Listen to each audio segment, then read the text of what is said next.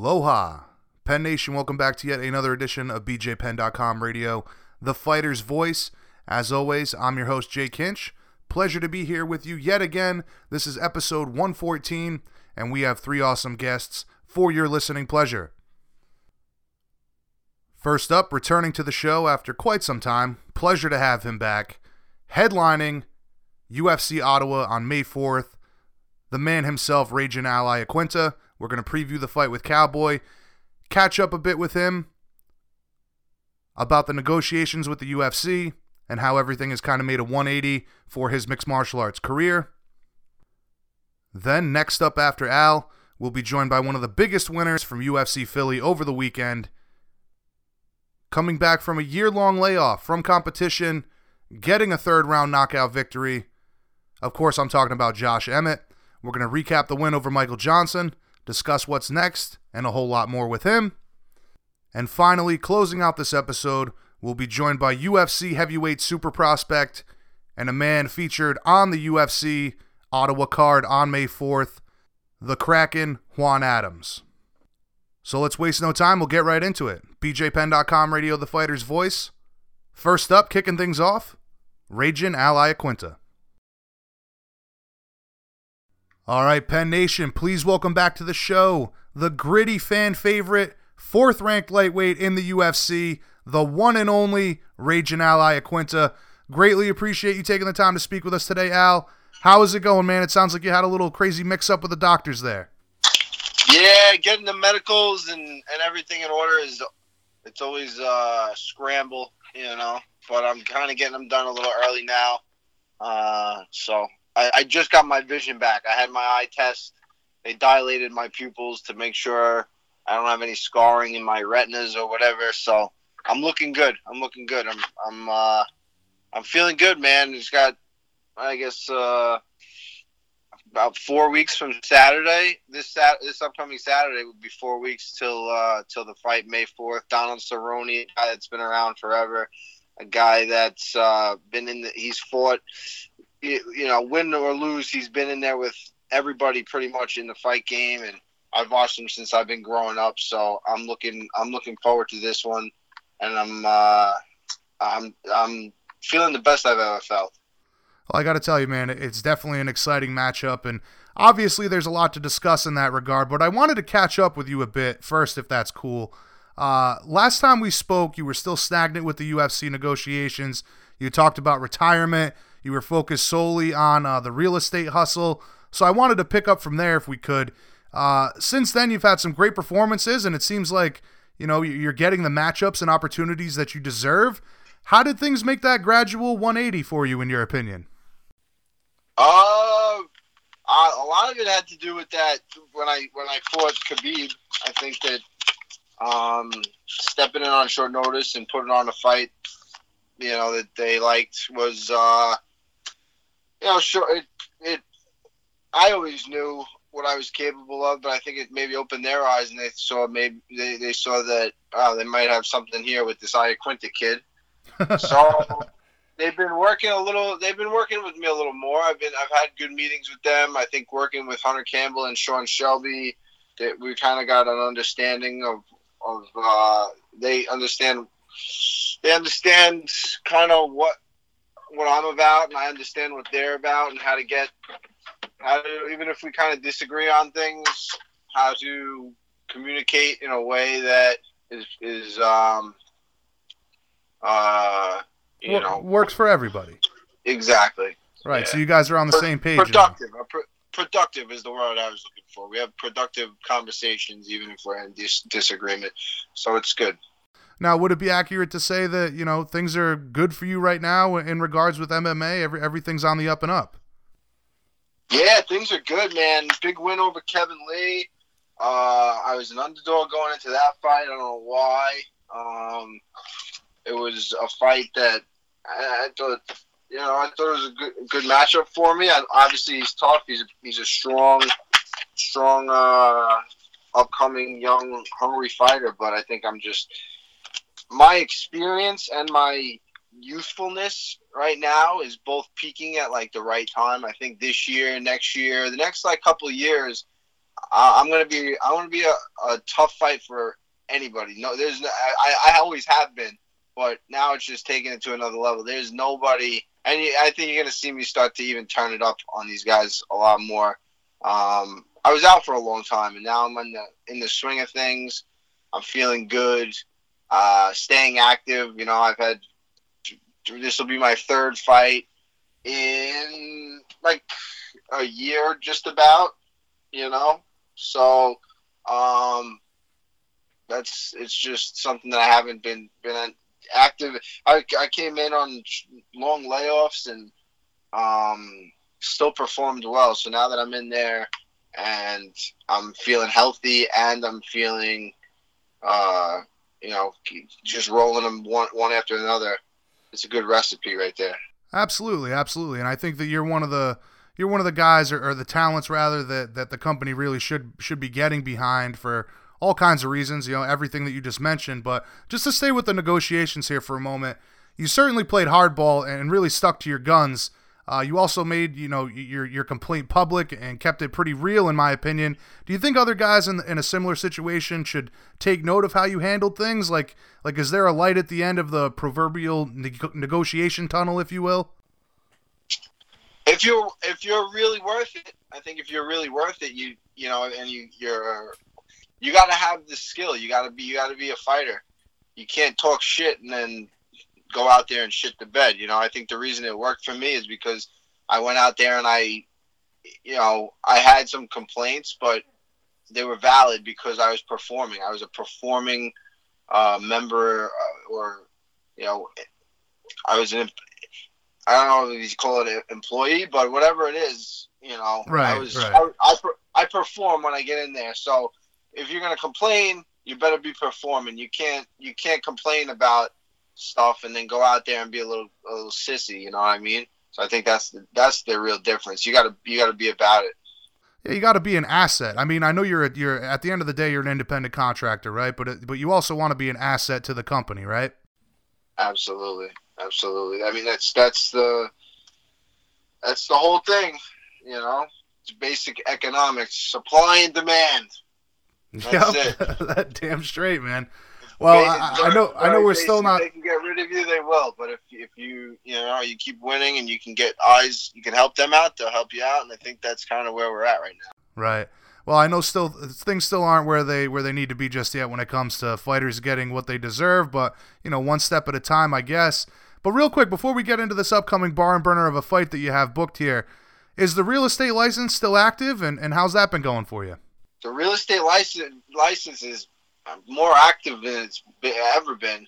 I was I accepted this fight maybe like two weeks ago, and holy crap! I, the first night I accepted the fight, I almost I I don't know I was like stressed out, um, because the whole the there was so much going on on the real estate end of things, and usually I like to have a little time to let things uh, process through, and I don't really put on, I don't really take on any more stuff.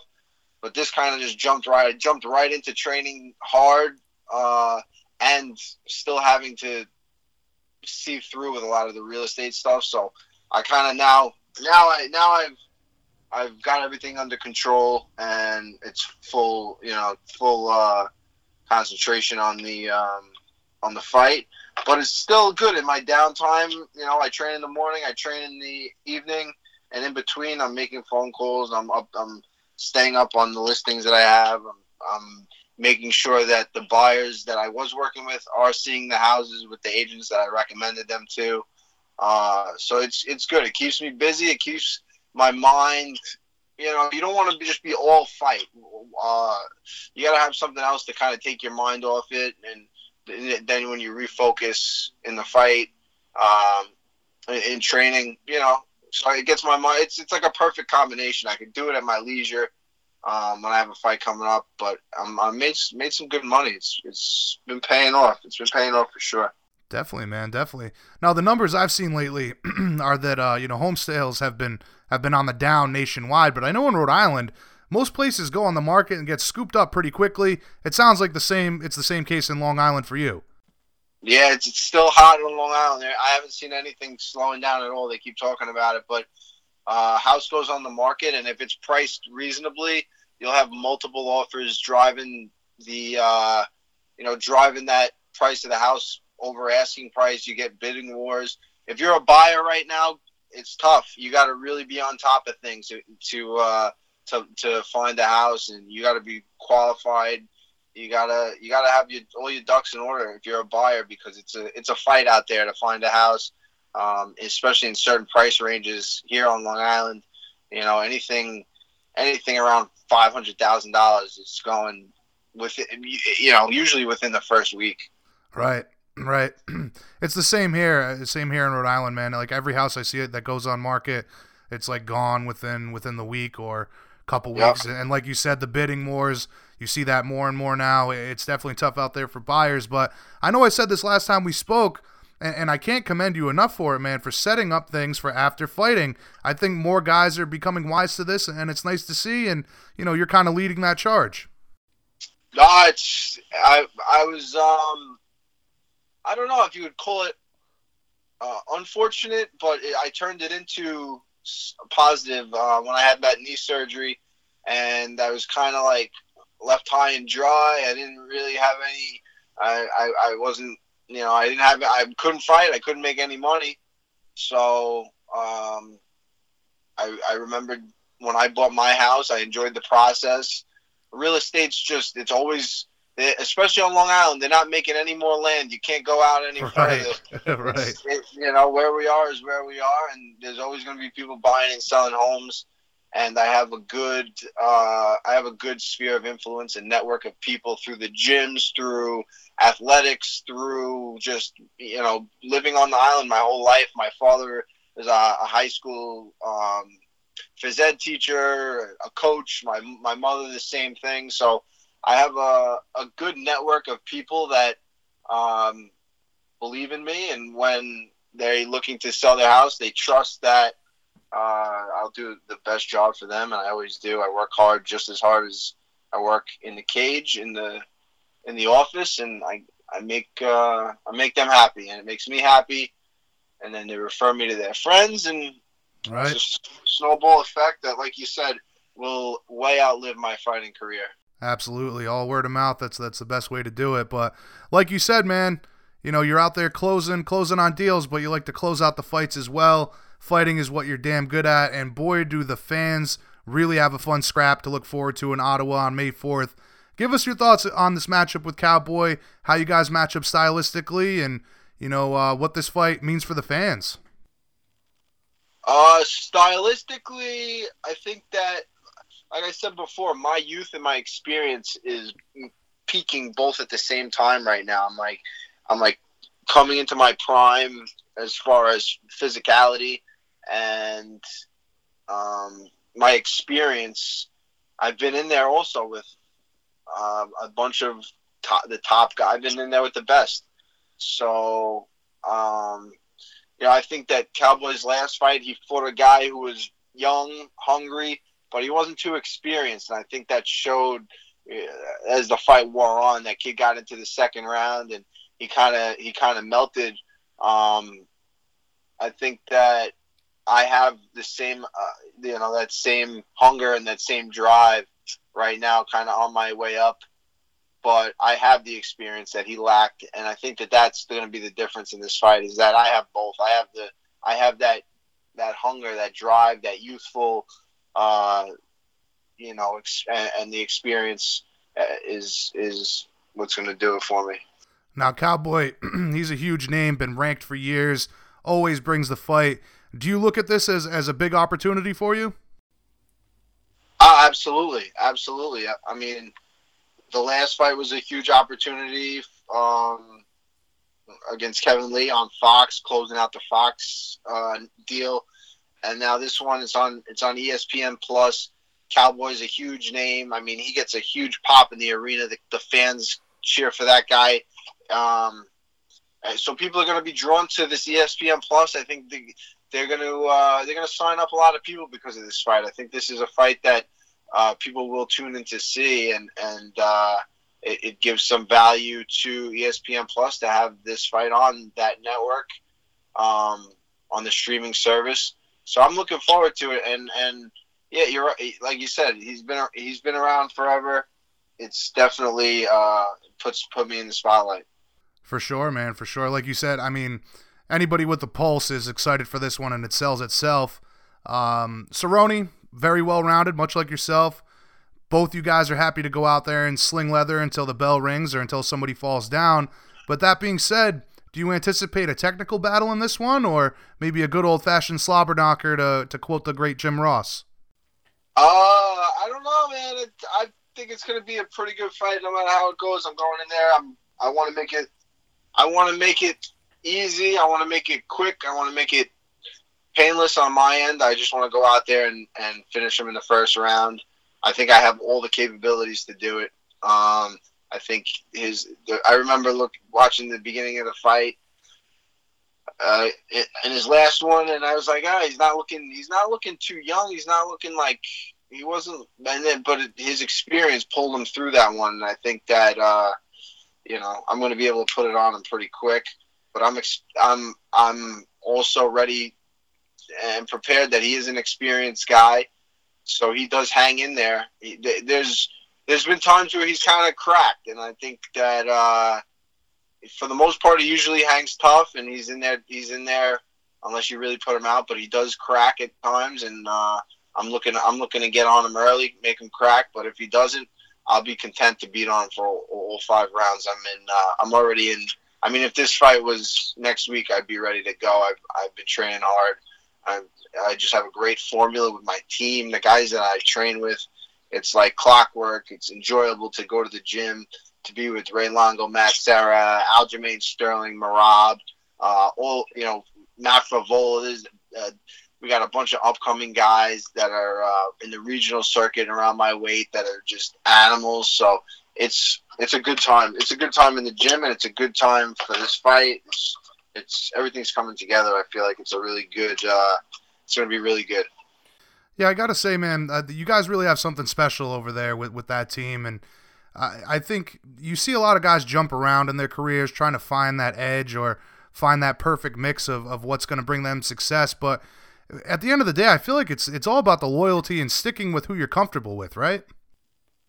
Yeah, it's everyone's different. It's really what uh, you know, what, what works for you, and this is we have a great system. Uh, we have a great uh, we have a great just we have it we have everything. So it uh, it's just it's, it's perfect.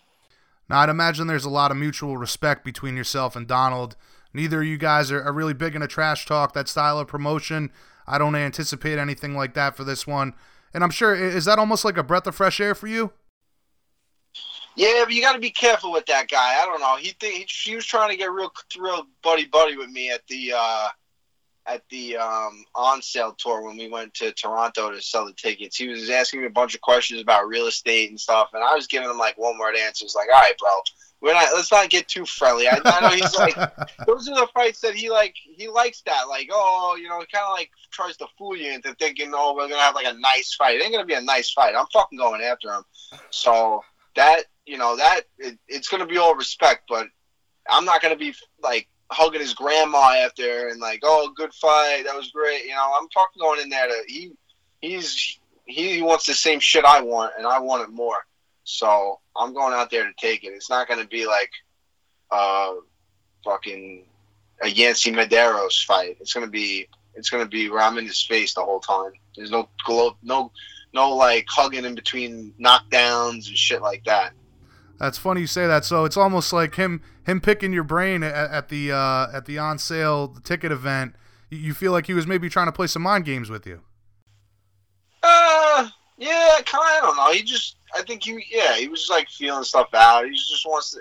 I he I, he doesn't. He's got no idea where my head's at. Definitely, he couldn't. He doesn't know what to make of me because I was just, you know, I was one second I was giving him one word answers. One second I was kind of answering his questions. So I I was really um, dictating everything. So right, you you you walked out of there with the upper hand. I don't. Know, I mean, I don't know about the upper hand. I'm just I'm walking out of there me. I don't think it's like it wasn't like we were really competing during an interview, but you know, I think he he he realizes I'm I'm for real. I'm not I'm not buddy buddy friend stuff. He's it's definitely not with him now. Right. Now the goal, of course, is always the title. You've already taken out Kevin Lee. You gave Khabib uh, one of the toughest fights he's had, if not the toughest fight he's had. Does a win over Cerrone does that set you up for the title shot when all the dust settles, or do you need another uh, another win this year, in your opinion? Uh, it, you never know. It could be one. It depends how I win. It depends what happens with everybody else. It's the, the division's crazy right now, so I'm. uh Yeah, I don't know. We'll see. We'll see what happens. I'm just. I just know I got to go out there. No matter what, I got to go out there and I got to perform. So, um, that's really that's really what I'm going to do. That's it.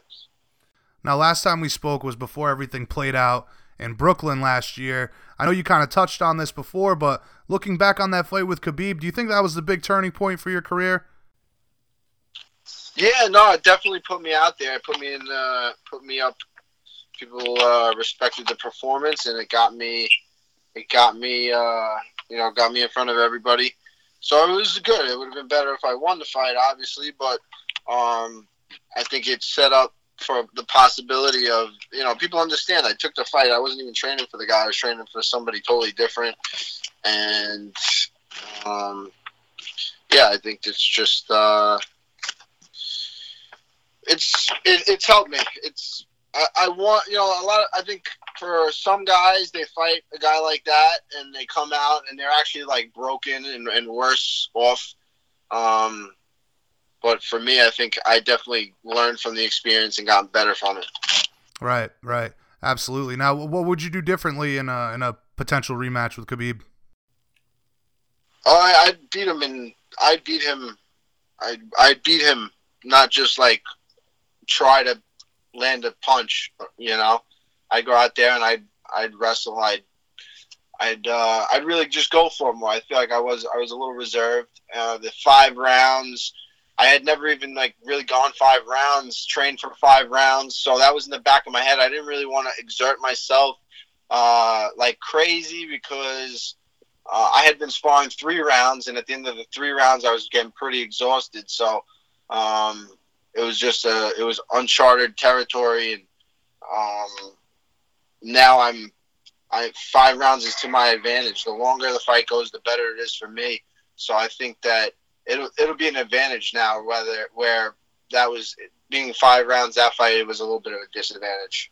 Right. So it sounds you you'd be very confident going into a, re, a rematch now.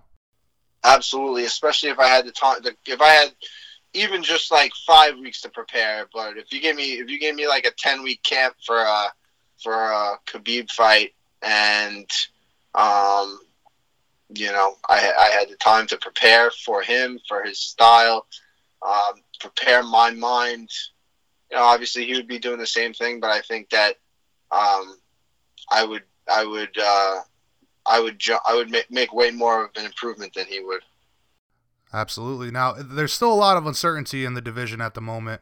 The Ferguson situation, Poirier versus Holloway for the interim title, the possibility of Conor getting a, an unwarranted rematch with Khabib. If Al Iaquinta was running the show, how does this all play out? Uh, I don't know, man. If I was running the show, huh? I don't know. I'd give, I'd give, I'd, I'd beat. If I was running the show, I'd beat Cerrone, and then I'd give myself. You told me I'm running the show, so it's my show. Right, right. You know? No, that's that's the best possible answer. yeah, uh, I if I was running the show, I'd put McGregor in there with Brock Lesnar. and then um, who else? Tony Ferguson. I don't know. Uh, I don't really want to. I, I feel like he's. I don't know. He's still like posting weird things, so I feel like I can like talk shit about him because. But I don't know. He's kind of. It seems like he kind of went a little crazy, so I don't really want to talk about him too bad because that's right, right. No, that's that's a sticky situation for sure. Of, kind of scary, but um, yeah, I wouldn't. If I was in charge, I would. I would definitely have him see a psychiatrist, and um, then go from there. See where his head's really at. Because I don't know. He seemed he's always been he's always been like very weird, but maybe it sounds like it's maybe a little different now. So I don't know. I I try to take care of that guy the best I could. If I was in charge, um, probably Max versus Dustin. The winner of that, the winner of that would probably fight one more time, and then and then fight um, the winner. You know, the interim belt would fight. Maybe maybe even I would fight the winner of that, and then um, the winner of that fights Khabib. So, in, in, a perfect world, I mean, you're you're you're one you're one fight away from a title shot, whether it be against the interim title or the rematch with Khabib. Yeah, I think a win over a win over Cerrone does that for me. I've I, I, uh, you know, Conor Conor. He uh, had all the time in, in the world to prepare for Khabib. He tapped out. He didn't, you know, he didn't even like me and Khabib could still be fighting. I say, I keep saying that, like we could still be fighting today. You know what I mean? Right. And no one, no one finished anybody. We could just go five minutes for five minutes for five minutes. Uh, Conor's like he's dead. If the ref didn't stop, he gave up and he like he he's dead. So he never made a comeback. He never beat anybody. I went out there and beat Kevin Lee, and McGregor's not. I don't think he's beaten Kevin Lee. I don't think it's happening. And then now I'm fighting Cerrone. So I think I've earned it way more than that guy.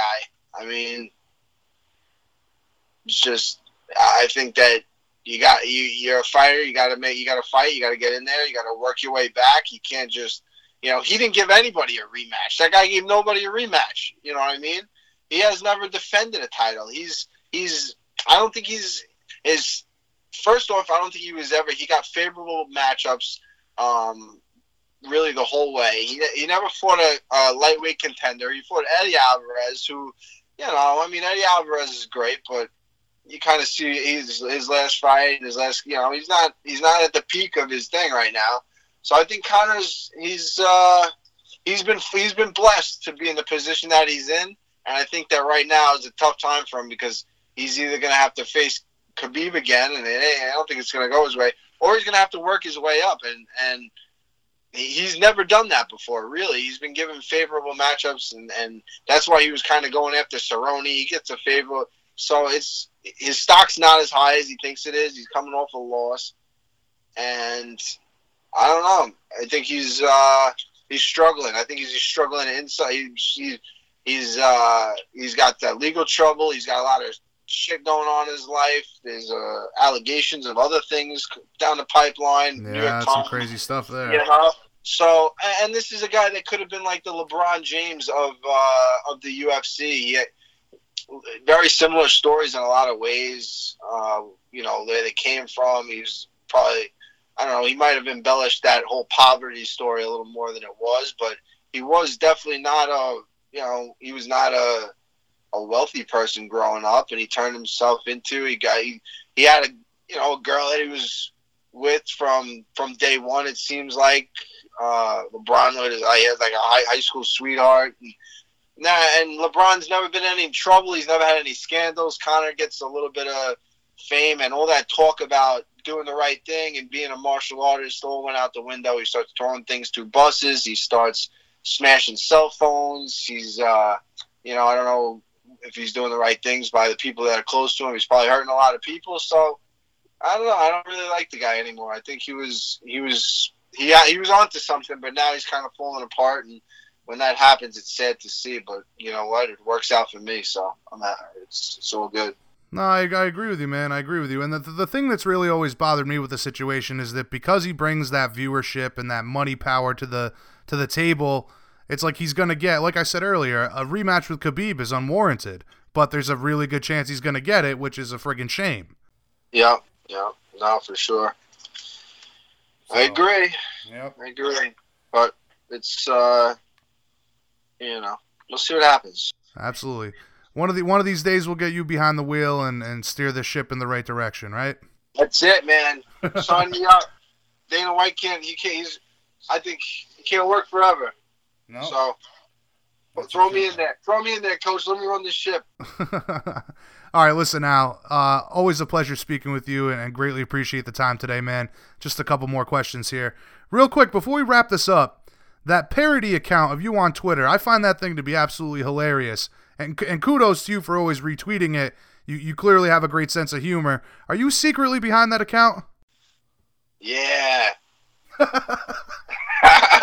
no, I wish I was. It, it's such a compliment when people say that. Oh, I follow you on. I follow you on Twitter. You're so funny with the real estate stuff, and I'm like, um, is it the is it my account, the verified one, or is it the not one? I can't believe people still fall for it. People still really think it's me. He he always sends me when people DM him about you know they, they want information about selling a house or be, uh, people reach out all the time and I give I give some you know whatever advice I can or you know if I can refer them to somebody in their area I do that so uh, but no he, he, the guy is absolutely fucking hysterical and he has a great knowledge of real estate he's got uh ah he's he's awesome no kidding so the guy behind that is actually like a real estate guy no, no, he's not even. I think he's just he's just uh, a smart dude.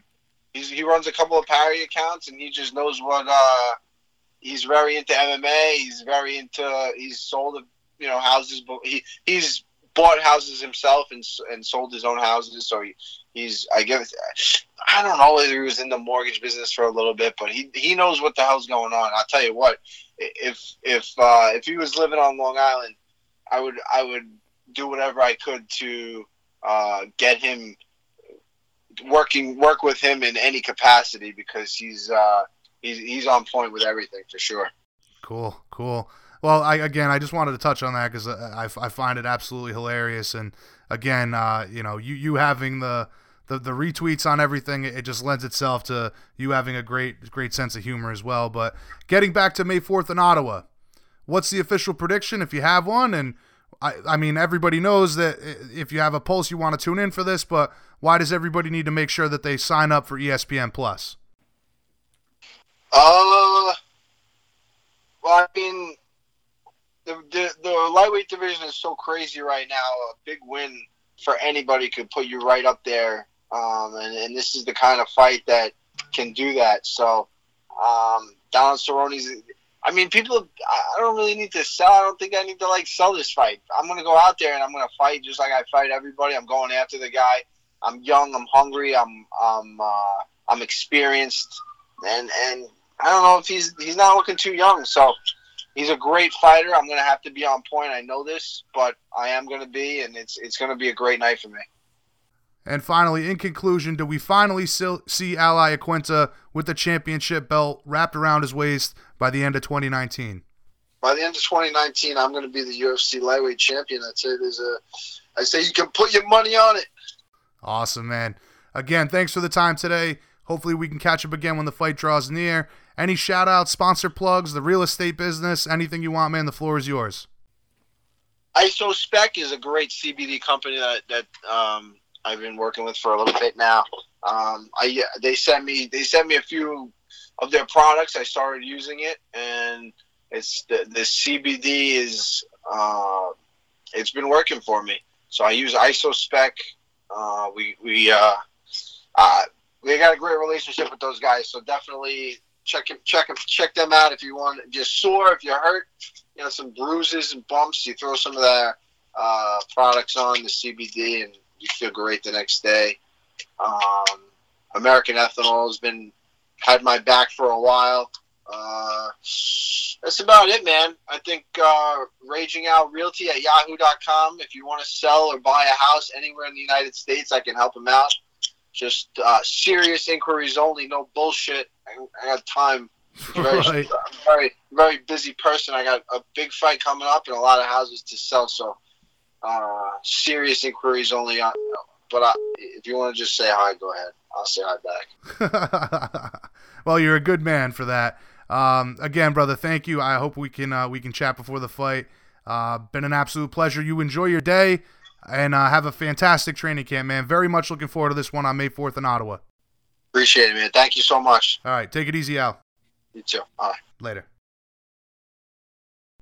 For me personally, Al is one of the coolest guys in the business, one of the realest guys in the business as well. An intelligent cat, both in and outside of the cage.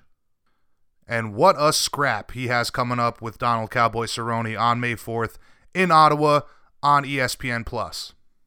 But let's keep it moving. BJPenn.com radio, the fighter's voice. Coming up next, Team Alpha Male staple, big winner from over the weekend at UFC Philly, Josh Emmett. All right, Penn Nation, please welcome back to the show one of the big winners from UFC Philly over the weekend, coming off a sensational knockout win following a hiatus from competition. Of course, I'm talking about Josh Emmett. Thanks as always for the time today, Josh. How are you doing, man? Uh, I'm doing great. Yeah, I'm. Uh, I, it was uh, everything went according to plan. I couldn't have uh, wrote the weekend any better. Besides not getting a bonus. Um, other than that, you know, everything's going great.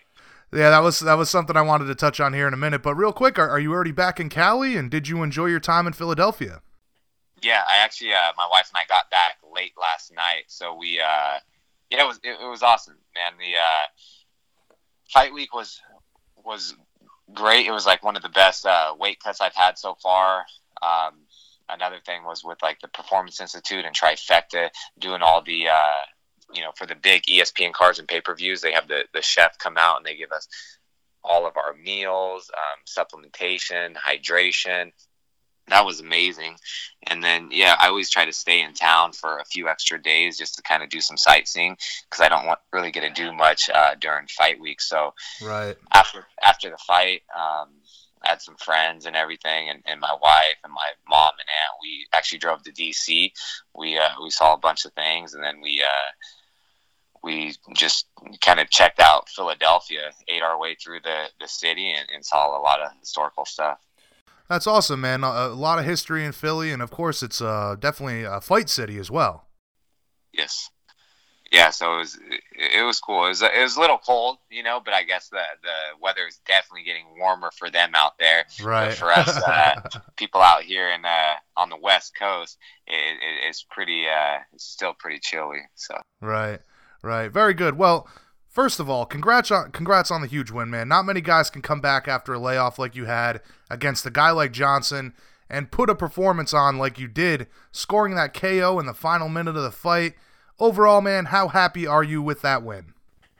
Yeah, I'm super excited. It's uh, that, that's what I wanted to do. You know, I wanted to test myself against you know a tough veteran, Michael Johnson. Like I've said before, he he, he beat some of the best. He's fought the best. Uh, he has a huge following. He's been in the game for a long time, and I, I, that's that's why I wanted that fight because it, it, was such a, a big fight for me, and, and I knew me coming out of the gates, 13 months on the sidelines, I knew that would excite the fans. It excited me to train harder for it, and I knew it would put me right back in the mix uh, with a big or a great performance, let alone the way I uh, put him away.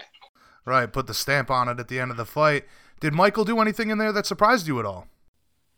No, not not at all. Um, the, thing is too i i give my opponents everyone i everyone that fights everyone that goes into the you know the the cage or octagon whether it's in the ufc or just in uh you know regional scene like i give everyone a lot of respect. But for my opponents that i fight i watch them i watch all their fights. I do like my scouting and and i always give them my coaches say too much uh, respect just because I, have seen some things he's done.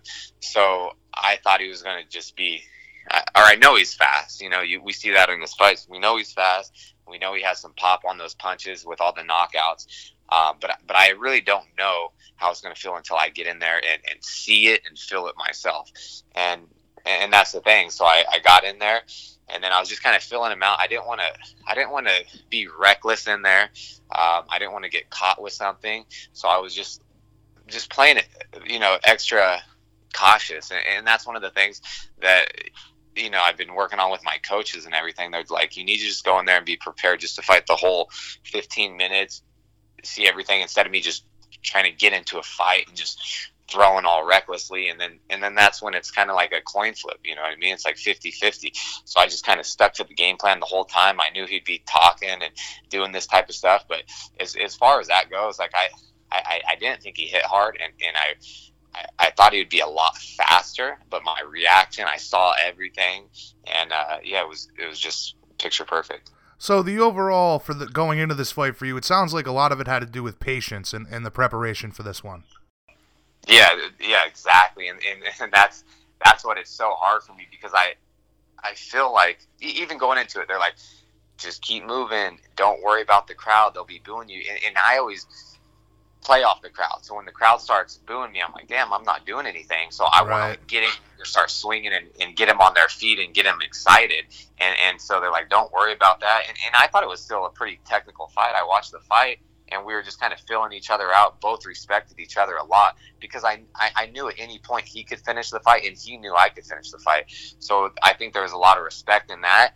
And we were just, just trying to see who, who we could get to kind of like bite on something and then and then land a big shot. Right, and and not to mention the fact that you you guys were both really really looking for the win there. Of course, you coming back, Michael's had had had some trouble at featherweight. Uh, but people always talk about ring rust, ring rust, and and the last time you and I spoke, you were confident about that not being an issue an issue because of you know how often you uh, have been in the gym during this layoff. But was it a factor at all for you early in the fight? Did it, did it take some time for you to get the rhythm back? That's kind of what it sounds like to me. Yeah, like as far as ring rust, I, I don't know. I, I didn't feel like I had any, but I was just, um, I don't know. It was, uh, he's just a little he's, he's a little difficult. He does he does a lot of stuff where he's just trying to like throw his hands out there with no power to get me to overcommit. And then he, he's really good at movement like he'll step back or you know pull and, and fire that left uh, cross. So I, I, was aware of all that. So I, I don't know. I was just I was just being extra precautious. And uh, other than that, I felt like it was just a, little bit of a slow start. I still feel like I won the first round.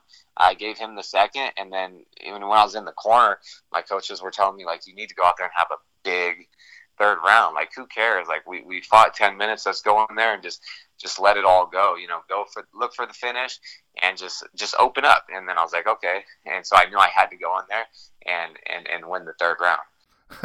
you did just that, like I said earlier. Put the stamp on things. Dominick Cruz was talking about how you were looking great in the third, but he was giving the fight to Johnson at that point. I know you said you felt like you won the first, you were confident that he won the second, but right when he said that, you landed the huge the huge right hand. Did you feel like you needed the finish in the fir- in the third round, or you were confident that you had the first? Um, yeah, I don't know. I, I, I am always looking for the finish. Um, so so like I said in the, the first and second round, I was kind of filling them out, and then they told me I need a big third round. So I was going out there and everything I was throwing had bad intentions behind it. And, and, the thing is that he was getting, I felt like Johnson was doing really well at keeping his distance. And then he, uh, he started to get a little more comfortable, you know, in, in the third round, and, he was he wasn't keeping that distance as well. He was getting closer and closer to me, and, and, so that's exactly why I kept like changing levels and just I wasn't even trying to get those takedowns. I was just trying to get him to think about me taking him down and keep changing levels. And, and I saw him; he kept dropping his left hand when I would jab him to the body, or I would uh, throw that cross to the body. He kept dropping that left hand, so that's why I feinted I got outside of his lead leg and then I changed levels and he thought I was going to throw a cross to the body and he dropped that left hand and I just threw it right over the top to his chin just because I was I was in range. Um, but yeah, and, and that's the thing. He was just he was getting he wasn't as cautious in the third round. He was just opening up. He, he kind of had it in the bag and and he wasn't moving. You know, getting out like he was in the first and second. He was he was uh he was not trying to let me get inside. He wasn't trying to be close to me and exchange big punches in the pocket. But then in the third round, he, he kind of all that was out the out the window, and he, he kind of fell away from his game plan, I believe. So it really was a kind of tactical chess match, you know, all the way to the end. Oh, for sure, yeah. I, I knew he comes out hard in the first round, and, and then uh, you know it wasn't it wasn't like that exhausting of a fight because we were just kind of moving and, and, and exactly just trying to see how we would react to each other. So it wasn't like a, a dog fight. I feel like the rounds we did, like the pace we were going at, man, I, I could have done 10 of those rounds. But, but I did get him to stop thinking about the power and, and and I was I was watching everything he was doing, and that's one of the things that we've been working on. Obviously, southpaw against orthodox, I have to get outside that lead leg, and uh, I, I was just kind of baiting him with all those those level changes, the the fit ins or takedowns, whatever you want to call them, right? And then and then I kept jabbing and, and throwing that cross to the body, and I kept seeing his left hand drop. So I knew it was just a matter of time. And then it was like the the, the perfect moment. I got outside and, and mixed them all up, and he dropped that hand, and I threw it right over the top. Now, the last time we spoke, when we had you on the show, you had predicted that big overhand right for the finish, if I'm not mistaken. But I found it interesting to hear that you willed that finish into reality with a mind coach prior to the fight. Tell us about that. Yeah, I've, I've worked with a mind coach for about three years, and, and it's just something that I I do. It's it's uh it's almost like um, he just puts you into these trances, and we do a lot of visualization, and it's uh man, it, it, it's super just just interesting. I, I I can't really explain it, like how he uh he puts me through all these scenarios, and I'm, I'm it's before the fight, like I'm warming up. So I see everything. You know, I'm walking to the cage. He puts me in the cage. We see the finish. That exact same thing over and over and over again. He, he puts me in my coach's corner watching the fight. I'm above. Uh, I'm above the octagon watching the fight. I feel it. You know, I feel the um, the excitement. I hear the crowd and, and just how everything feels. And he, we put he puts me an hour you know, after the fight celebration with my my wife, my friends, everything. We go through all these scenarios multiple times throughout the camp, and it's it's uh it's almost like a, a hypnosis type of thing, and and, and it, it's worked in the past for me, and and it just it continues to um, to work. He's he's a great guy, and, and another thing that I feel. And I don't know if we talked about this last time I was on the show, but it's um, I the whole time I was off, I was working on this supplement um, with my doctor and nutritionist called Mastermind, and that is like that's one of the main credits I I give to that about getting me back to training and, and let alone getting me to the fight.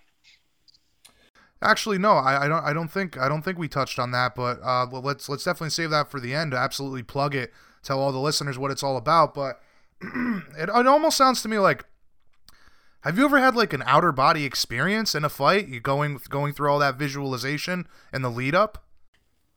Um, no, not so much a outer body experience, but I uh but the thing is when I go in there, I've already seen the fight. I've already right. I've already been through the fight and so it's uh it's kind of like you know you hear Tyson a long time ago talking about it like as he gets closer to the cage he's getting more confident all this type of stuff um, it's the same thing. Like as I'm getting closer to the octagon and walking up there, I, am you know, I, am never nervous to fight. I'm never excited either. It's just, uh, it's kind of like, you know, you're like clocking in for work. All right, flow but, uh, state. But I can, I can definitely flip the switch when I get in there, and it's, uh, yeah, but it's crazy because I've, I've already seen everything, and and, and I, I do so much things. Not even just working with him. I've, I've always done a lot of visualization, and, and I put myself in good positions, bad positions. I, I do literally everything, every outcome that you can think of. I always put myself in there. I, I finish the fight by knockout, TKO, submission, decision, split decision.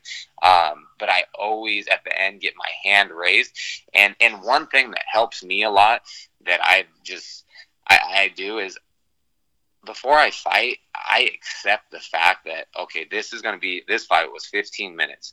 I accept that this is going to hurt, but but I'm okay with that. Like I literally, and I've showed it before with injuries and and things that I've had to overcome during fights. Like I'm willing to honestly go through anything. Like I, I know that I I can.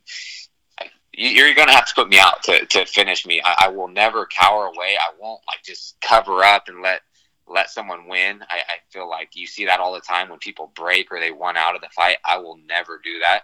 Um, but because I I'm, I accept that I'm going to go through hell, and, and whether that means broken bones, whether that means you know huge cuts, whatever it is, I'm okay with that because I put in so much hours of training, and for me, it's just disappointing if I even just think of fight week. I cut weight for 30 hours from right, right, and that's because I do afternoon and, and evening sessions, and I go for you know three hours at a time. So from Tuesday till like Friday morning before I hit the scale, I, I worked out for like 30 hours. So for me, even just during fight week to cut 30 hours of like working out and then me going there and not not go the whole 15 minutes because I get hurt or something, I would be so pissed at myself. So and then let alone all the hours that I put in you know, in the training camp, hundreds and hundreds of hours. So that's why I'm, I'm okay with whatever happens in 15 minutes. I accept that, and I, I don't think a lot of people do that. You know what I mean? It's uh, there's nothing that's going to stop me from uh, getting a win, a, a broken hand, broken finger, whatever you have it. Yeah, I gotta say, uh, it's an interesting perspective to hear because you know the mind is such a powerful thing, and it plays such a big role in combat sports. The will to win, that's undeniable. But I'd imagine that having this kind of mindset that that really helps with that ring rust issue, like we were talking about earlier, right? Like that was not going to be a factor for you. You've been there, you've done this, uh, you know, a hundred times or whatever. Yeah, and, and I, exactly, and I just have to be, just have to be patient, you know. And and my coaches are always telling me like, just don't go, don't go out there and force things because that's when it doesn't, it doesn't come. But when you're just kind of in a flow state, um, and I'm just you know, even we do a lot of like light touch sparring and stuff like that, and, and just drills. When I get in that state, man, it feels like if I just connect and it's it's just a soft punch or kick, whatever it is. Like they're like you. They tell they always tell me I'm always the hardest critic on myself, but they say you have so much power, you have no idea. Even if even if I barely touch someone I don't have a hard you know, hard fist. It's like my hands kind of loosely open and I'm just kind of touching with the knuckles. It's like you have so much power. So just go out there and flow and, and touch and, and, and the knockout will come. Like I don't have to like use every, you know, muscle in my body and clinch up and throw. And that's, that's usually when it doesn't come because they see it. Right. Now I got to say, you know, speaking of the knockout and the power that you carry, there were some great fights and finishes on that card. But with all the circumstances considered, your layoff and everything, the way you put him away at the end of the fight, I was really surprised that you did not snag a bonus. Yeah, I think everybody was. Like, people are, um, yeah, everyone's hitting me up saying like, "Oh, you didn't get the bonus." I'm like, "No," and and they're they're surprised. They thought it was like a for sure thing. People are telling me it's like one of the best knockouts of the year, and then then I see the UFC even puts up who had the best knockout in in March, and it was like Pettis, Masvidal, Gaethje, and me, they all got bonuses. I didn't. Like how how can you have the the best knockout of the year so far? And and it was the cleanest too. And don't get me wrong, all those knockouts and finishes were great. Um, but they also had to to follow up. Right. I feel like right. mine was it's, just I hit him once and he's out before he's before he even starts falling. You know what I mean? And I can just walk away. And, and that happened with the Lamas fight and I feel like that's a lot more impressive than you know, following up. It's just that that's a knockout to me.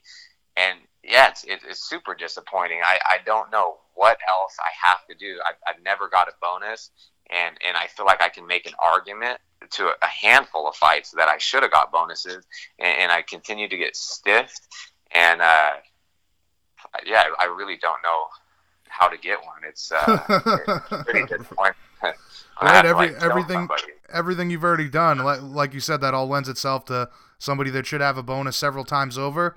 And I saw that same graphic, best knockout of March. You were certainly included. Do you feel like maybe you have to kind of almost approach the brass, or maybe talk to Dana White, like, "Hey, man, I get there was a lot of finishes on this card, but you know, you guys have snubbed me quite a few times here." Yeah, no, for sure. I, I, I, I I don't know. Like maybe he didn't see the fight; he wasn't there, so I, I, am not sure if he if he saw it and you know how they they vote for the performance bonuses. But even yeah, I, I believe you know Gaethje gets one. That's a, that's an awesome win for him. But there, there's four bonuses. I, I don't know how that was really fight of the night. It was a two and a half minute fight, and Gaethje kind of put it on. And yeah, they had some good exchanges. But then the the other guys, you know, I I I, I don't get it. You know, I, I feel like mine was the. Uh, the best finish of the night, like the, the most violent, the most just like I just made a statement, right. and against such a tough guy, and and not even going back to like everything I went through and everything, or just the fight. It's just the uh, I don't know, just the the third round. I I thought it was a technical fight. Like people that know the sport of mixed martial arts that you know, they were showing me love and like, oh, that was a great, like, super technical fight. But then there's people that are like, oh, they didn't do anything. Like, he said I was just losing for 14 minutes. I was like, George, I don't know. But yeah, I, really don't know what I have to do. And, and hopefully, man, I'm hoping Dana White can. He's probably seeing all this. I see people tagging him all over the place on Twitter and Instagram and things like that um, about me not getting it, and so I know he's seeing it. So I'm, I'm just, I hope I hope he can make it right. I'm still staying, trying to stay positive, and and maybe he'll come through. You've seen it in the past, and he'll just say, "Hey, we made a mistake. Here's a here's a bonus, Josh." So I'm uh, I'm wishful for that, but you know we'll, we'll see. Well, we'll we'll certainly join the campaign for you in that respect, my friend. But looking looking ahead now, I know the title is what you're after, but what's your next step? Do you have any opponents in mind? Yeah, never like really call anyone out. It's just kind of I'm, I'm, always curious who the UFC will offer me. Um, I, I, do, like I said before, I want to fight people in front of me, or if it's a bigger name fight, or you know, it, and that's that's kind of how we went with Michael Johnson. You know, I got offered someone in front of me, they got injured, they threw out Michael Johnson's name with a few other people, and and that's the one that like I, I gravitated towards just because he was such a big name. Right. So. uh it's kind of that's the same mindset. I I just uh, yeah, people in front of me, or unless they throw out like a, a big name that is just really exciting for me and the fans. I know ideally you'd be looking for a guy coming off a win, but this guy is ahead of you, and, and I'm sure you'd entertain the idea of a, of a rematch with Jeremy Stephens if possible, right? Yeah, and and that's what you know. I, I feel like he's he's one spot in front of me, but uh, depending on who's fighting and stuff, and yeah, we'll, we'll kind of see. I, I haven't really talked to my managers, my coaches about anything, but um, I definitely want to get back in there and and, and have some big fights and uh, kind of see what plays out. Now, aside from Jeremy, I know you're not into calling anybody out, but what's the most intriguing matchup for you stylistically? You know, either one that you know you dominate or be very confident in, or just a fun fight for the fans, in your opinion? Yeah, I, I don't know. I, I feel like everyone in the top ten is good. Everyone in the UFC, you're not going to have any easy fights. So I just feel right. like everybody is so man. Everyone is so good, and, and obviously as you get higher up in competition, it gets even tougher. So, I, man, I, I, I really don't know. I, I think anyone in front of me would be just uh, stylistically be a good matchup, and it, it's just everyone's fighting style is so different that it's just it's like a different game plan for everyone. And uh, i don't know. I, I, I really honestly really haven't given it much thought. You know i just got back late last night true and, true uh, true just kind of was decompressing and, and not really thinking about it. But right. but i'm sure i will get something soon. I, I want to fight in june or july. I would like to fight in July on International Fight Week in Vegas. Um, but I know a lot of the guys in front of me also have fights coming up, so I'm just kind of curious to kind of see what what plays out and then what you know what Sean offers me. That's kind of the route I usually go. He usually offers me a fight and I take it. So um, now you you've obviously got some lost time to make up for now. That's the turnaround time that you're looking for. You want June or July? You know, would you would you possibly be interested in getting there, getting in there a little sooner? Or yeah, yeah, depending on what's. I, I plan on getting back in the gym, uh, you know, next week. So I, want to stay active. I want to stay consistent, and, and, that's the thing. You know, a lot of people say they they fight because they want to be the best in the world and all this type of stuff. They don't fight for the money. I want to be the best in the world. I believe I'm one of the best, but hundred percent, I fight for the money. Like I'm only doing this for the money too, you know. And so that's that's one thing. That's why I'm so disappointed about not getting a bonus because I I hadn't fought for 13 months. I had a, a, a tough year, not only like physically but financially as well. And so that's yeah, why I know I we talked about that last there. time, man. That's a big burden to deal with, man. Yeah, so that's why I wanted to get back in there. And then when I when I knocked out Johnson, I'm like, you know, I, I was going to to Philadelphia to get three checks. I was going to get my show, my win, and a bonus.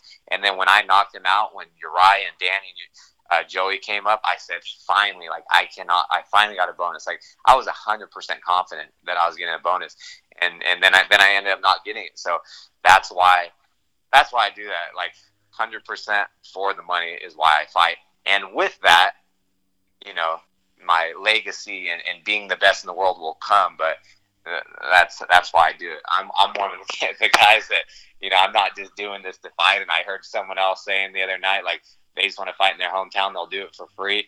Uh, yeah, there's no way in hell I'll, I'll fight. you know what I mean? Like that's not me. I, am doing it for the money. So yeah, I mean, hey man, it is prize fighting, and you're and you're trying to earn a living here. So I would agree with you 100 percent on that. All right, all right. Well, Josh, listen, man, you've been more than generous with your time as always. We greatly appreciate it. Very much looking forward to all the 2019 has in store for you, and you kicked off this comeback in style, my friend. But in conclusion, tell all the fans out there what they what they can expect from you in your next outing and for the remainder of 2019. Yeah, so uh, yeah, like I said, I'm just trying to be as active as possible. I want to get minimum two more fights this year if, if I stay healthy and everything goes well. Three would be great. Um, they can find me on Instagram and Twitter at Josh Emmett UFC, and I have a fan page, Josh Emmett. And then another thing, they can they can. I just re- launched my website. It's joshemmett.com, and that's where I developed. Uh, a one of a kind powerful supplement with my doctor nutritionist called Mastermind. It's kind of like a a four in one type of thing. It has a, a brain booster that improves memory, restores focus, it protects the integrity of the brain cells, and then another portion of it is an anti-inflammatory, not just for the brain but for the entire body and joints. It has an energy enhancement agent in there that uh, you know you sustain energy throughout the entire day with no crashes and uh, it doesn't have any stimulants or anything and then the last part being a, the recovery portion of it it just helps aid and you know from all the, the the stress you put on your body physically and mentally it, it helps with that. So it's it really is a, a one of a kind uh, supplement. And i've always wanted to do a supplement line with like proteins creatines but you know that's so saturated and out there and, and i can't compete with that. So especially after my in- injury we were i was taking a bunch of things like a basket full of stuff and we said let's just create my own let's go this route and, we worked on it for about 10 months and and my doctor is like a brilliant man and he's like quadruple board certified. He's a he is an ER doctor. He owns multiple practices, and uh, so we went that route. And and man, I, I was taking it for like three, four months before my fight, and that's why I credit a lot of me getting back to practice. It, it, it, it I just can't reiterate how how powerful this thing is, and it's for every demographic, uh, and not even just athletes. It's for like working professionals and things like that. So, so again, you can find that on joshemmett.com, and it's called Mastermind. That sounds really cool, man. For lack of a better analogy, it almost sounds like uh, like Alpha Brain on steroids. Yeah, it's it, it's potent. Like one of the things was, you know, a lot of supplements will put, you know, a little bit of ingredients into things, and uh, you know, they're just hoping to get a huge return on it. We put a lot of expensive ingredients, and people when they look at what's in there, they'll be like, they're amazed. Like a lot of people are like, "Wow, this is an awesome supplement," because the whole thing is want to truly help people. Plus, if people start taking it, they will feel the effects of it, and they'll feel it, and so that's why you feel great, and then with that they'll continue to purchase it. You know, instead of just having people buy it one time, like this is crap, and then you know that's it. So right. we, we put a lot of time and effort into this, and uh, yeah, it's it's amazing, and not just being biased, you know, but it's we made it for me, and then for everybody as well. So yeah, you got to check that out. Awesome. So that's on the website, joshemmett.com. Yes. Awesome. Very good. All right, listen, man. Always a pleasure to speak with you, Josh. I'm looking forward to uh, what this year has in store for you, my friend.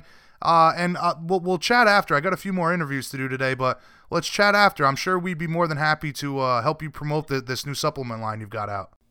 Awesome. I appreciate that, man. Thank you so much. Oh, absolutely, man. So we'll catch up again once another fight gets announced or sometime in the future. Uh, again, greatly appreciate the time and enjoy your day, brother.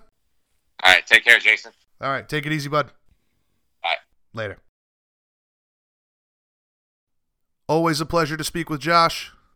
One hell of a statement he made in his UFC return against Michael Johnson. That puts him right back in the mix, as you heard us discuss, and we'll see what's next for him on his march towards the title. But let's keep rolling. Our final guest for this episode, episode 114, also featured on UFC Ottawa May 4th. You heard me say it before UFC heavyweight super prospect, the Kraken, Juan Adams. All right, Penn Nation, please welcome back to the show UFC heavyweight super prospect and a man wise beyond his years, the undefeated Juan the Kraken Adams. Pleasure as always for uh to speak with you today, Juan. Thank you very much for taking the time. How are you doing, man? I'm doing good, man. Just uh, getting getting on track with the weight. Woke up at 287 after uh, food and everything. I'm 290 after jiu-jitsu tonight. Should go to bed around 287, and uh, hopefully I'll wake up at that again. So. yeah, you certainly are an, a massive, imposing individual. That's something I wanted to get to here in a moment, but I saw you had a little visit from uh, USADA on April Fools. Yeah, man, that was the worst prank ever because uh, it wasn't a prank. Uh, they did blood and urine, and that's just not a good way to wake up. Getting pranked. right. I gotta, I gotta do my blood work tomorrow for uh, for Ottawa also. So it's just been a lot to needles lately. now, be, being the size you are and carrying that power, do you expect to be like one of the most heavily tested athletes in the UFC? I honestly didn't expect it because if you look at me, like it doesn't look like I'm on steroids. Um, you know, most people on that have other symptoms, you know, or they have secondary and tertiary physical traits. Um, right. Start to develop from that, and I don't have any of that. I'm just big, you know. I don't have any acne on my back. I don't have, uh, you know, I don't have gynecomastia, none of that stuff. So it it is uh, a bit surprising for me because in the just in UFC sanctioned things alone, I've been tested eight times uh, since signing. Uh, even you know, I got tested for my contender series fight. Um, you know, every every organization I've been with has tested me. So when I signed for LFA for my pro debut, I got tested, uh, and um, I got tested at Milwaukee. Um, I got in last year. I was only in the UFC for four months, and I got tested four times. So uh, it was just crazy because you like literally two weeks beforehand, I had just gotten tested again. So it's uh it's crazy. But I saw somewhere Yoel Romero got tested like 17 times in 2018. So I'll just be ready for that. Make sure my uh make sure I update my location. I'm going on a cruise sometime after this fight, so hopefully uh I, I, just hope they don't send anyone on the cruise ship for me. I was just, I was just about to say there'll there'll be some USADA agent on the cruise ship catching you in between buffets. Yeah. Speaking of size, man, you said you're walking around at what 290 right now? Yep, yep. How much weight are you planning to cut for fight week, and and, and what do you expect to walk into the cage at?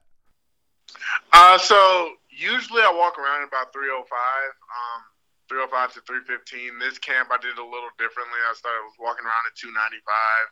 Uh, I've been 290 for the last three or four weeks. Um, 293 three weeks ago, and we're just slowly getting it down. So the goal is to be walking around at 283 uh, by April 13th, and I'll probably show up fight week. I usually show up anywhere uh, between 275 and 280 uh, get my water cut out of the way. We like to get um, we start our water cut usually no heavier than 282, and so I'll probably refuel back up to. I think our, last fight I walked in the cage at 283. I'll probably get in there between 280 and 285 uh, this time. You know, we've refueled up to. There's been times I walked back in the cage at 300. Uh, yeah. Uh, I walked in as low as 275 and as heavy as 300. It just really depends on how we refuel. Um, since my pro debut, I don't think I've ever walked in the cage heavier than 293. So that's what we're trying to keep it at. Now, obviously, obviously, you've got the science and the coaching behind you, but is it a struggle to make 265? Yeah, I mean, it, it's tough. Um, especially since we don't like to fight below 14% body fat. Um, you know, just have a, a, little little protection there from some of those power blows. We, uh, it, it, it's hard. It's definitely hard. It requires a lot of discipline on my part to get down there. But you know, I, I train so hard. It, it simply comes down to calorie restriction and, and sticking to the diet that I'm given. Right. Now, like I said, man, you sir are a large and imposing individual. And it's crazy to think that your nickname comes from a love of rum and not your size. it was a combination of the two. Uh, once, uh, but uh, the rum is definitely where um, got the first inspiration, and then it just kind of stuck once people started looking up the Kraken and all that. Uh, they said it, it was perfect. right. I, I, I just remember the last time we spoke, that was something I took away. I found that very interesting and, and funny at the same time. So you're looking to make it 2 0 in the UFC coming up on May 4th in Ottawa. How, hard, how happy are you with this matchup? And give us your thoughts on your opponent. You know, I'm, I'm extremely happy with the matchup. Anytime I can walk in there against a guy that's, you know, physically this much uh, smaller and weaker than I am, I'm, I'm pretty happy with it. You know, I I think he's a good opponent. He's definitely game. He's tough. He's crafty, and uh, I have to respect him. The man is eight and one, so you know there's going to be some respect that comes along with that. But I just don't think he matches up well with me anywhere. Um, you know, you can go to just a physical standpoint. I've got a six inch reach advantage, a five inch height advantage, eight inches leg reach leg reach advantage, uh, and forty pound weight advantage when I step into the cage. So that alone, uh, this like would dispel a lot of doubt. then uh, furthermore, you know, you compare the the striking. I mean, if you look at the numbers, he's absorbed 88 strikes over his last three fights, and in my last fight, just from head strikes alone, I landed 100 before two rounds was up. So uh, I think I bring a pace that he's never seen before, uh, for sure in the striking aspect. And wrestling, you know, I was Division One. He wrestled NAIA. They he was an alternate for the Canadian Olympic team, but no Canadians have ever placed at the Olympics in wrestling. That I can remember anyway. So I think there's five real heavyweights in Canada uh, trying to wrestle. So I'm not even I'm not super concerned about it. And jujitsu, um, you know, my last two opponents were higher level jujitsu than he is, and that didn't bode well for them. So. I'm, I'm very pleased with the matchup. I'm happy that you know we talk about things in terms of career development and you know, each fight needs to present an opportunity that you haven't had before. Well, this fight represents the opportunity for me to go into someone else's hometown, you know, be the bad guy, uh, fight in a foreign country, you know, and it, that's all positives for me because I'm going to have to do it at some point in my career anyway, and sooner rather than later get used to it. Absolutely, man, and that that's something that's I've always been curious about in regards to, to a guy like yourself when you talk about career development. Um, I, th- I guess that's something we should touch on in a little bit here. But last time we spoke, what I came away with from our conversation, obviously, like I said earlier, that I found it very funny where your nickname came from, but that you're wise beyond your years as a prospect, as a young prospect, and that you're incredibly confident. And that confidence, of course, coming from your abilities as an athlete. That being said, are you at all bored at the idea of these prospect matchups against like relatively unknown guys? And I mean, no disrespect to your opponent, of course, but I feel like you want the top ten right now. Is that accurate? Uh, so yes and no. You know, I uh, here's my thing with the top ten. I definitely want top ten. I don't necessarily want top five right now, and what I mean by that is there's a huge drop off in talent uh, after number five in heavyweight, as far as I'm concerned, and that, and that was proven in the Curtis Blaydes versus Justin Willis fight. You know, I think that yeah, the, the top five or six are very good, very dangerous opponents, and after that, it's just you know names. They're not really exciting fighters. They're not real needle movers, and they all have definite weaknesses that have been exposed and. Um, they've been exposed and and utilized, and I'm just not really super concerned with any of those guys right now. I know that my path um, isn't that. I know that they're not putting me on a fast track right now. So I'm not even going to ask for those fights. Um, you know, I can't even get a fight against Greg Hardy, who's, uh, you know, they, they bring in Greg Hardy. He's fighting on a co-main event, and now he's still on the main card against a guy that's 0 2 in the UFC. I just think it's a little bit ridiculous. So until I build up a better following or get you know more Twitter followers, I guess I'm not going to get those fights.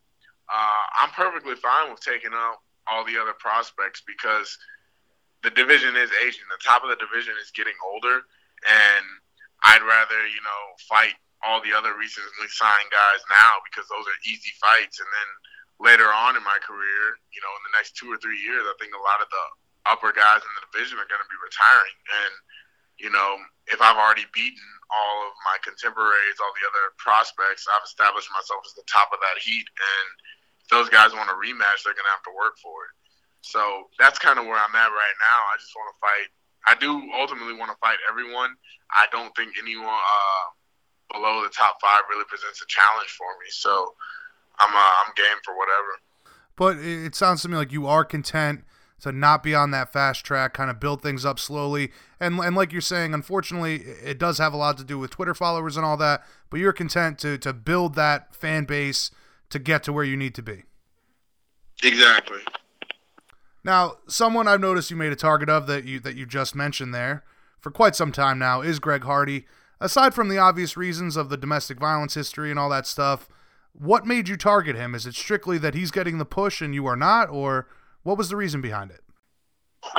That's part of it. Like, there's very few guys that I legitimately just don't like in uh, in the UFC. He's one of them, and um, you know Justin Willis is the other. I just don't like those guys. Um, I don't think they're particularly good humans. So there's that aspect of it. But also, yeah, you know, Greg Hardy seems to be getting a push and seems to be getting promoted and I'm not. And it just doesn't make any sense to me because, you know, after my contender series win, I was trending top 10 on Twitter worldwide. And now I go out there and, you know, I can't, I have to beg for a fight for months to even get them to, to send me over an offer for a fight. And Greg Hardy, here he is. He fought after me and got booked for another fight before me. And it's still in a better booking, better position on the card than what I'm getting and it seems they're making all these accommodations for him. They thought he was going to go in there and, and beat up on um, I don't even know the guy's name, uh, his, his last opponent, and he got disqualified. He couldn't even lose the right way. He got exposed in that fight. So they go and they sign a guy that's they cut from the organization. Dude went 0 and 2, and they're re-signing him because they're hoping Greg Hardy beats him. I mean, I think that's it's sad, it's transparent, and I just don't think it's very. Um, I just don't think it's smart to you know market it behind a guy that's pol- that is that polarizing. Um, see, Conor McGregor made the company a lot of money, but he's in a lot of heat right now, and people are getting tired of those antics. And as time goes on, this stuff isn't going to work as well. It's better to invest in actual talent. I, that's my thing. I don't think Greg Hardy is talented. I don't think he's a good fighter. He's been fed cans his entire career and you know it's just kind of a joke to the sport, and it delegitimizes what all of the other fighters are working so hard to do. Yeah, and I think that's that's always been an ongoing issue in this business, right? The fact that money rules the game and the world for that matter, and you see guys that, like you said, might be a little polarizing, get that push, when in reality they're very much undeserving of it. Exactly, you know, and it, it'd be one thing if you know at least Conor backed it up. You know, he went out there and he beat a lot of guys. Uh, Greg Hardy like couldn't even beat his first guy. You know, that's right. That's a lot. And you know, the guys he was fighting beforehand. You know, you look at his opponents before his last guy; they're all six one, six foot, six foot. One of them's two eighty, the other two forty. I mean, those guys aren't real athletes. They're not real fighters. And you look at all the records of his last opponents, I don't think any of them have won since fighting him. Uh, you look at my opponents, a lot of guys that I fight don't even fight after fighting me. They're, they they they get enough of it. They don't want to do it anymore. Um, so I just think there's a there's a, a clear difference. I'm clearly the better fighter, yet they choose to market him. And I get it. Money rules, viewers rule. You want to get guys to to buy tickets, but on the other hand, if you market people correctly and you build them up, it's you're going to get the same result, and it's a lasting product as opposed to a quick hit. Right, and I think that you make an an excellent point there. I think that's been one of the the the key components of this being such a big issue is that they're after the quick buck rather than the long term investment. Yeah, exactly, and um, you know, but again, it's not my company, so right. I can it, uh, you know, at the end of the day, I'm happy to have a job where I'm getting here, I'm getting paid. Uh, him fighting doesn't truly affect my money. It just it just bothers me. And at that point, at this rate, like I wanted to fight him. I wanted to fight him. I asked to fight him in LFA. They wouldn't make the fight. I wanted to fight him on Contender Series. They wouldn't make the fight. And then uh, I even offered to, you know, be the his UFC debut, and they wouldn't make that fight. So it's it's clear that they're protecting him, and it's just like for what? You know, if you really think this guy's got what it takes to be a champion someday, you're gonna have to give him legitimate competition at some point. Now, obviously, this leaves a bad taste in your mouth, but but don't you think that the UFC's gonna begin pushing you as well with like a couple more wins, or this is a matter of it should be being done now, from your perspective, just based on you being a true fighter and athlete? I don't think it should be. I'm not saying it needs to be me right now, but it, it just shouldn't be him. That's my issue. Right. And right. Okay. the, you know, I do think that with a, with a couple more wins, they might push me. You know, you never know. You look at my numbers. You know, no other heavyweight keeps the pace I do. I think I'm landing 9.3 significant strikes per minute. Uh, my significant strike differential is plus uh, point uh, 6.3. So it's uh, on my fight card. I had the had a higher the highest striking differential on the card. I was tied with Edson Barboza, who's uh, widely regarded as one of the top strikers in the UFC, and and so, half I your mean- size. uh, yeah, and he's half my size, so it's it's easy to market me. I just feel like it, it's laziness, and at the end of the day, you know, my fights will do the talking. Uh, you know, I'm building fans the right way. I'm doing it the right way. I'm not having to put on a persona or a facade to make people like me. I'm I'm being legitimately me. Like Greg Hardy, they won't even they don't they hardly even let him do interviews. You know, so Right. it's, it's just ridiculous. Um, but you know, it'll all come to light sooner or later, and things will be made right. Uh, you know, I'll I'll be where I'm supposed to be sooner rather than later. So uh, I'm just kind of enjoying that. You know, I made it here as quickly as I did. Uh, you know, my amateur debut was September of 2016, and less than three years, well, less than uh, yeah, a little over two years later, I made my UFC debut. So I'm I'm happy, man. I'm uh, you know his path doesn't really affect me all that much. Other people's paths don't really affect me. Uh, if it gets to a point where you know I'm not getting paid because of Greg Hardy, then I'll have more of an issue with it. Right now, it's just um, it just doesn't seem intelligent to me. But Right. they got to do what they got to do. No, I hear you, man. I hear you, and you make a great point there. I mean, for me, I'm I'm fascinated by all kinds of promotion, and you know whether a guy has a gimmick of being a bad guy or whatever the case is. But the one I appreciate most is the exact one that you're talking about, and that's the organic building of a fan base. So I I, appre- I appreciate where you're coming from there. But with all that being said, I know I know you're saying that, that you've offered to fight him several times, but it seems to me like a fight between you and Greg Hardy that that has to happen, right? Yeah, uh, I think it does have to happen sooner or later. But again, you know, after this fight, uh, knock on wood, I'll be two and zero. Him, best case scenario, he's one and one against a, a bum. You know, he, he's fighting a guy that's not good, whereas I'm fighting a guy that's eight and one uh, in his home country. So my performances have definitely been uh, been more noteworthy than his. Uh, I fought higher level of opponents than he has. I firmly believe that any of my last three opponents would wash Greg Hardy. So uh, it it it's just funny to me. And uh, but I don't think I think if he loses this fight, he'll never fight me. If he wins this fight, it's not a fight we're asking for anymore because they've made it pretty clear that they're not going to make it happen. True, but I'm sure at the same time, if his name crossed your desk on a contract, you'd sign pretty quick. Oh yeah, you know, um, I, that's exactly where I'm at. Whoever, like I said, anytime they send me a contract, it's signed and sent back within 15 minutes. Right. Well, that that, that speaks to your hunger, and that also, spe- and I know you were saying it earlier that you're having trouble getting fights. That also lends itself to the fact that people see who you are, that you're a very high risk opponent, and you know a lot of guys don't want to get their asses kicked by a big giant kraken. Exactly. so aside from Hardy and, and not looking past uh, Arjan at all, who else might the Kraken be targeting for his next opponent after this fight in Ottawa? Um, you know, I, I really haven't thought about it all that much. We're gonna look at the guys that you know, other contender series winners. Uh, some of the guys from um, that won on the Ultimate Fighter. I think there were some guys from Contender Series Brazil that would make a, a really good fight for me.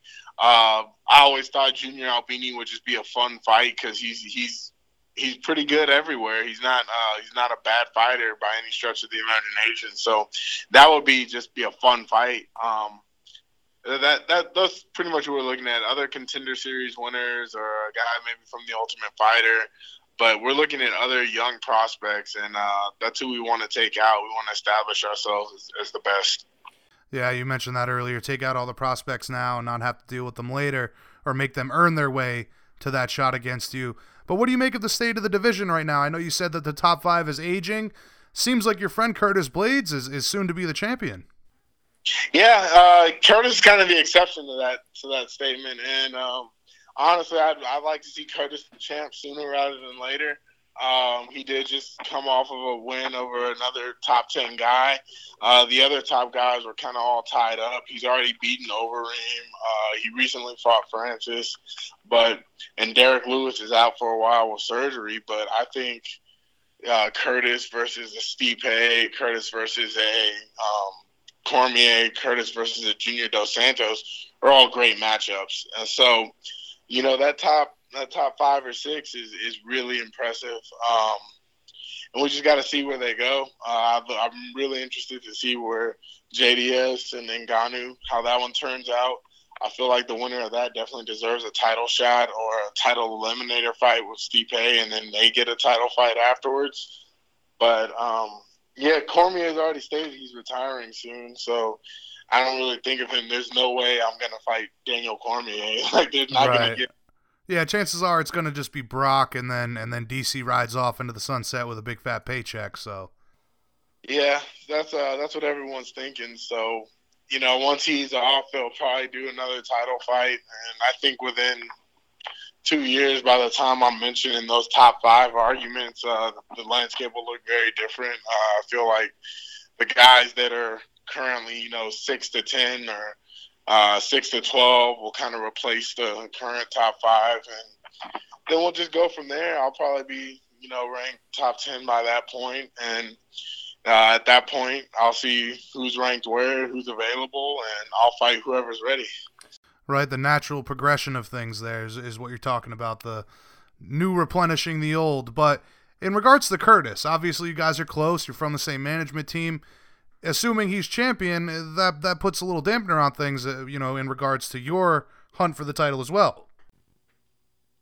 Uh, yeah, it does. And um, at that point, um, well, it's kind of one of those bridges we cross when we get to it. Uh, if uh, I'm pretty sure that's the only way Curtis and I would fight is uh, is for a title shot. Um, we're pretty good friends. We're pretty close. But at the end of the day, you know, both of us are making a living, and this is our job. So you don't, you know, you don't work, you don't eat. So, uh, and we've seen it before. Guys We'll put things aside, the friendship aside, strictly to go after a title. So that that's not unreasonable, I don't think. Exactly. And the other thing also is, you know, Curtis and I, we don't we're not disrespectful towards each other. We're not disrespectful towards opponents unless they they earn it. So uh, it would be it would be fun, man. We we could have a lot of fun marketing that. We'd have fun, you know, with the build up to that, and it'd be one of those things that we're both really enjoying the experience rather than uh, you know a Khabib Conor type deal. right, right. Now things can move pretty quickly at heavyweight, as we've seen in recent years. I know you've mentioned, uh, you know, being content with with growing slowly and uh, not looking too far ahead. But how long, in your opinion, before you're in title contention, or is are you even looking that far ahead at this point? Are you saying about maybe two years? Yeah, I think two and a half, uh, three years tops. Um, just by the natural progression of things. I like I've said before, um, I'm hoping to have in two years at least six, six or seven fights, preferably eight, under my belt in that time.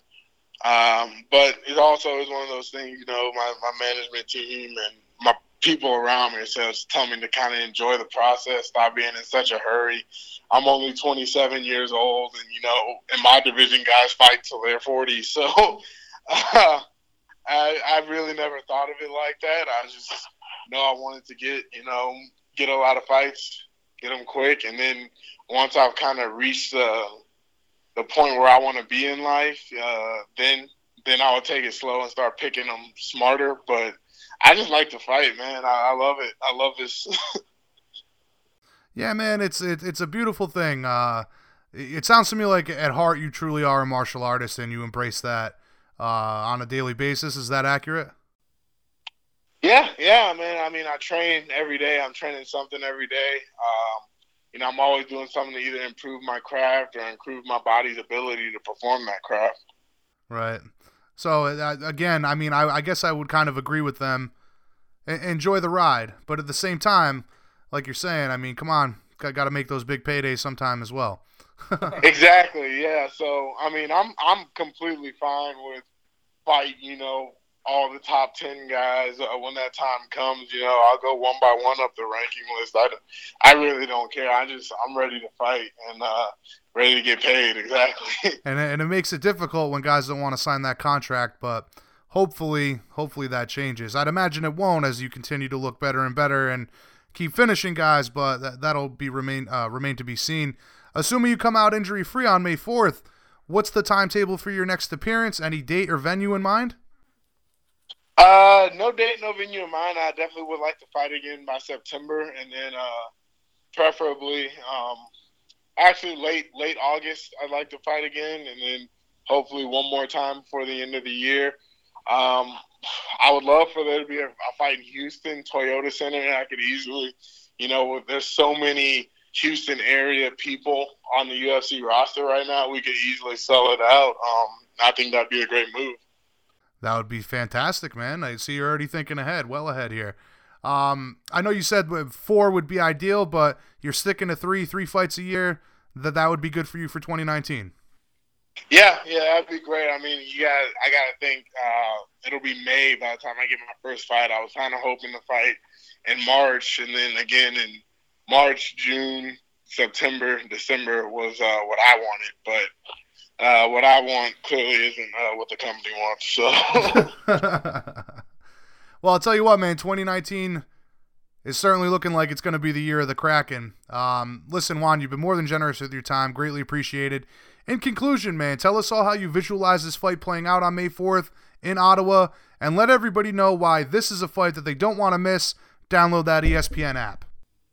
Uh, well, obviously, I've, this isn't a fight you want to miss because you got a uh, behemoth going against a lesser man, and it's going to be over in the second round. So don't don't tune out. None of my fights are boring. None of them go the distance. They're all action packed from beginning to end, and you're going to see, you know, a, a freak athlete go nonstop for until the other guy can't take anymore. Well, we're certainly looking forward to the fight and all the future has in store. As I said at the top of the show, you are a super prospect to say the least, my friend. Any shout outs or sponsor plugs before we let you go? Uh, definitely. I'd like to give a huge shout out to my strength and conditioning guru, as well as, you know, overall MMA game plan guy, uh, Ryan Casey Baker. You know, having a, a coach like that that knows all the strength and conditioning, knows the martial arts, and has competed in the martial arts is super beneficial. Uh, he's always thinking about prime performance in every aspect. So he definitely helps me maintain a high level. And then my, my sponsors, Rhino Pro Truck Bed Liners, uh, my big sponsor, we're looking to drop a clothing line pretty soon. So I'm looking forward to that. And uh, FlemingAttorneys.com. Uh, they've been with me since my LFA days. And uh, just give a huge shout out to them. All right, real quick. I remember commenting on Rhino Liners being an awesome sponsor, but what did you, you you're gonna couple that with a clothing line somehow? Did I hear that right? Yeah, yeah. So they've got a couple designs and some clothing. I, I dropped some dropped some of the previews on my Instagram. They've already made, uh, you know, a bunch of workout T-shirts, shorts, sweaters, uh, hoodies, and T-shirts for me. Um, they, I put it out there to see if the fans would want some. We got a pretty good response, so they're starting production on that stuff right now. Just uh, Juan Adams, Team Kraken stuff. I'm sorry, but I'm I'm I'm fascinated by this. Are are they incorporating that material into the clothing? Uh, no, no, they're not using Rhino Rhino Pro linings in the clothing. Okay, all right, okay, all right. logos but it's great material, super durable. Um, you know, I actually work out in some of it. I did a photo shoot for one of the gyms I trained at in my Rhino Pro stuff. So that should be dropping pretty soon too. Awesome. All right, Juan. Uh, again, greatly appreciate the time. Always a pleasure, man. Hopefully, we can catch up again soon. Uh, you have a great evening and a fantastic training camp. But before we let you go, uh, let everybody know where they can find you on social media. Uh, Twitter and Instagram, it's chosen Juan two eighty five. Chosen Juan, not one two eight five, and Facebook is Juan the Kraken Adams. Awesome. All right, Juan. Looking forward to uh, May 4th, man. May the 4th be with you on that day. And we'll catch up again soon, my friend. For sure, man. Have a good one. All right, you too, buddy. Now, the first time we had Juan on the show, I talked about the confidence that, that he was just oozing, for lack of a better word. As he continues to progress in his career, that confidence is only going to build. And as you heard him talk about, finding someone to match his athleticism, his size, his power, his technique, he truly is a super prospect. So keep your eyes out. Make sure you guys watch his fight May 4th, UFC Ottawa on ESPN Plus. The future is very bright for the Kraken Juan Adams. But that's it for us, folks. BJPenn.com, Radio the Fighter's Voice. Thank you guys very much for tuning in. Make sure you guys follow us on social media the website, BJPenn.com, Facebook, Twitter, Instagram. And now that BJPenn.com radio is back on iTunes and everywhere that you find your podcasts, make sure you guys hit that subscribe button. We greatly appreciate it. For everything you crave from the sport you love of mixed martial arts, the breaking news, the viral videos, tons of exclusive content, BJPenn.com, we have got you covered, guys. On behalf of the whole team, I'm your host, Jay Kinch. Until next time, my friends, we'll catch you on the flip side.